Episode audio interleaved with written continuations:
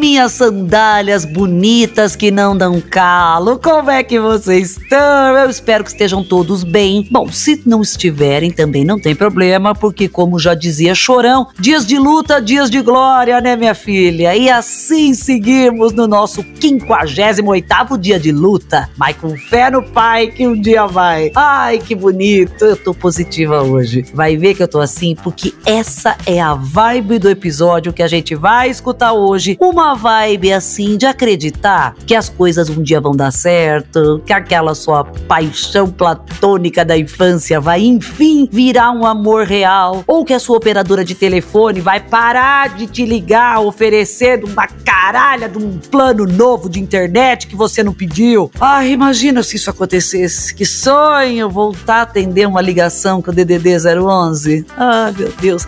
E é exatamente isso que aconteceu com o nosso convidado de hoje. Ele conseguiu bloquear todos os números de telemarketing? Não. Mas depois de muitos anos, ele conseguiu ficar com a sua paixão da época do colégio. Olha que lindo! Mas assim, cá entre nós, né? Pelas referências de filme, história que a gente já assistiu sobre conseguir ficar com o primeiro amor, eu não sei se é uma boa, não, viu, minha linda? Porque quando a gente se apaixona pela primeira vez, a gente fica meio besta. a gente faz tudo errado. Quer ver só? O pobre daquele, como é que chama a criança esquecida? O Macaulay Culkin, lá do filme do Meu Primeiro Amor, morreu porque se meteu no meio da floresta, cheia de abelha, que ele era alérgico para pegar um anelzinho michuruca da menina que ele estava apaixonado. Agora pensa, se o coitado tivesse sobrevivido a outros traumas amorosos, o máximo que ele fazia era o quê? Comprar uma réplicazinha na 25 de março. Era aquele anelzinho, lembra que a pedra mudava de cor? Ai, com o nosso humor, deixa eu ver que cor que deu essa minha deu verde. Ai, a minha não sei dizer que cor que misturou três. Uma desgraça aquele anel, sinceramente. Esse filme triste do caramba.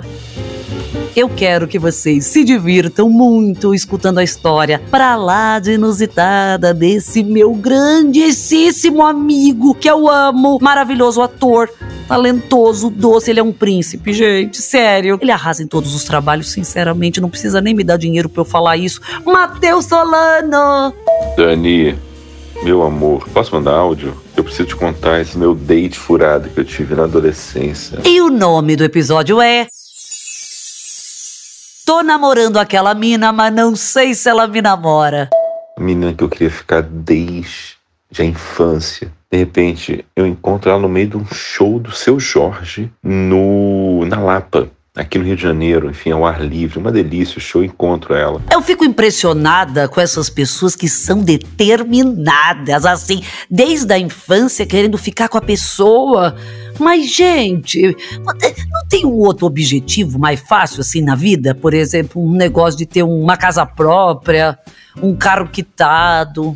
Ela já estava mais pra lá do que pra cá e tal, me tascou um beijo que eu fiquei sem chão. E caramba, caramba, finalmente, meu Deus, eu gosto dessa menina desde a escola. Enfim. We are the champions, my friends. Ah, meu Deus. Ela tava bêbada e talvez não ia nem lembrar que beijou você. Sim, mas quem liga, meu amigo? A gente tem que comemorar essas pequenas vitórias da vida. Que esse também é um podcast sobre realização de sonhos. Ou não? Na maioria das vezes, não. É, mas tudo bem. Um beijinho, outro beijinho, três beijinhos. Daqui a pouco ela segura minha bolsa e sumiu.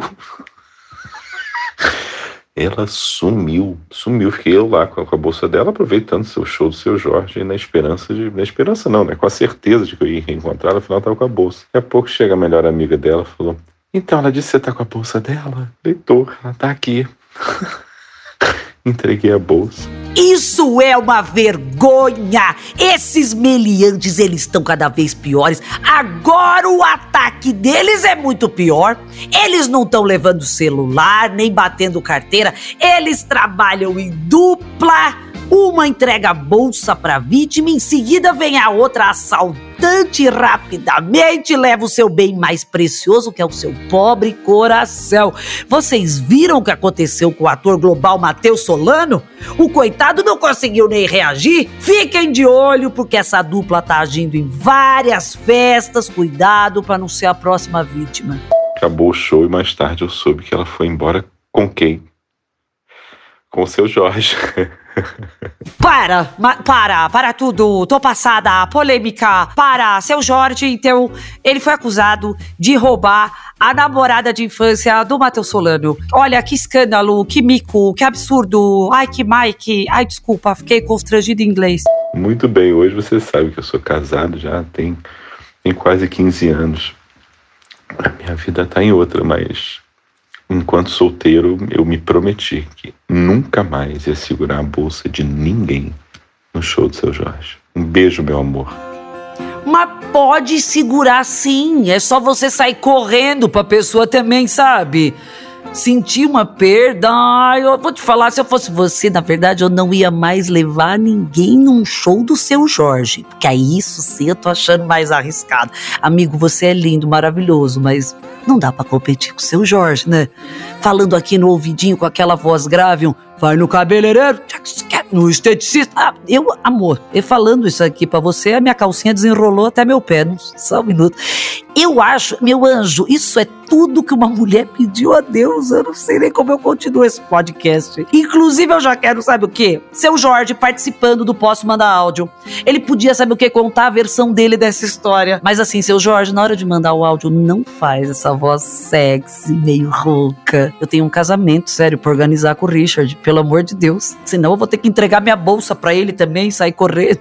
Mateus, meu amigo lindo, que eu amo, talentoso, obrigada por compartilhar essa história maravilhosa. Eu espero que a sua esposa, ela goste de rock forró e de repente, ó, tenta evitar tocar seu Jorge na tua casa para manter a paz nesse casamento, né, que já tem 15 anos, bens a Deus, filhinho lindo, família linda. Vamos manter isso. Minhas belezurinhas! Esse foi mais um episódio do Posso Mandar Áudio, ensinando pra gente que às vezes não vale tanto a pena esperar por aquele amor de infância te dar uma chance, e muito menos segurar a bolsa desse mozão, porque se essa paixonite não te deu uma chance em 1900 e bolinha, ah, não vai ser agora, que por um milagre de Deus as coisas eh, vão mudar. Ainda mais tiver o quê? O show do seu Jorge, amor. Ave Maria, se ele estiver cantando no ouvido dela. Para, para, chega. Olha, eu espero que vocês tenham gostado de mais um episódio do Posso Mandar Áudio. Vejo vocês na quarta que vem no G-Show, Globoplay ou em qualquer plataforma de áudio. Agora corre para ouvir os nossos episódios anteriores que estão sensacionais. Beijo, lindôcios! Ai, menina. Eu vou te falar, muito difícil. Por exemplo, eu posso ir com o Richard em vários shows. Katy Perry, eu já não garanto. Não, não sei se posso. Supla, e vocês não sabiam? Nossa, minha, ele tá, ele já fez 70 anos? Não. Mas ele para mim é um charme. Com uma blusa regata, com lápis preto no olho, e faz só pijama. Lembra aquele filme que ele fazia da escola atrapalhada? Com uma calça de couro? Nossa, se eu tenho, já sonhei com supla. Hum, eu não sei, acho que a gente jogava bingo, ou a gente, eu não lembro. É um, mas foi legal.